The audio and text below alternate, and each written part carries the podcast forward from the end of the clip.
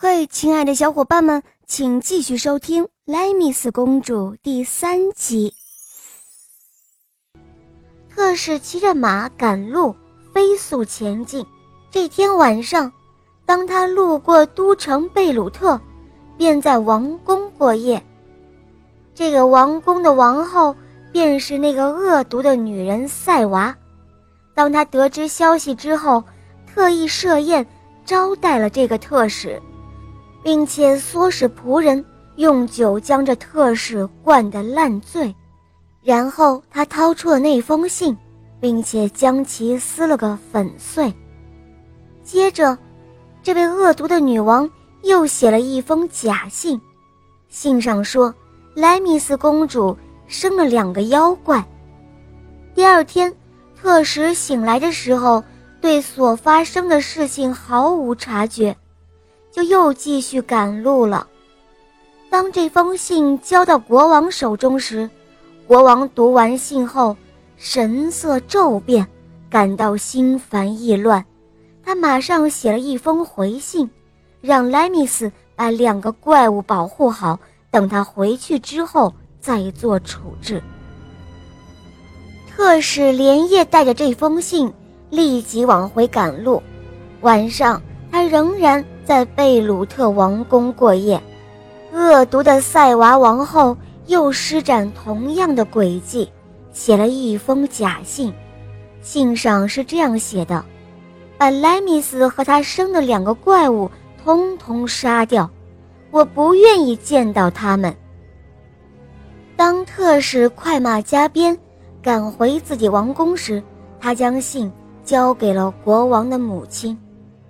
国王的母亲见到了这封信后，惊得目瞪口呆，她实在无法理解自己儿子的做法，并决定不按儿子的命令来做。莱米斯公主得知之后，感到事情不妙，便下定决心带着两个孩子回到山洞里去生活。国王的母亲再三挽留他们，也是无济于事，最后。只得挥泪相别了。过了三年之后，年轻的国王凯旋归来了。他到宫殿后却没有见到莱米斯和两个怪物，就急忙向母亲打听。母亲便把信拿出来给了儿子。儿子看后大吃一惊，然后把自己接到的信给母亲。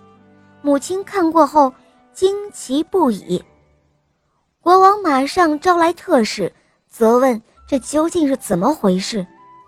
特使便将自己往返路上经过贝鲁特王宫过夜，以及王后赛娃殷勤招待、将他灌醉的情况，毫无隐瞒地告诉了国王。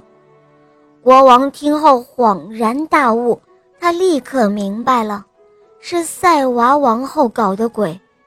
企图将莱米斯置于死地。年轻的国王立刻扬鞭飞马寻找莱米斯和两个儿子去了。他经过几天的奔波，终于来到了山洞。当国王再次见到莱米斯时，两个人都激动得热泪盈眶，他们互相紧紧地拥抱着。他抱起了两个可爱的儿子，尽情地吻着他们。好了，今天的故事肉包就讲到这儿了。肉包还有更多好听的故事哦，小朋友们赶快搜索“小肉包经典童话《萌猫森林记》，一起来收听吧。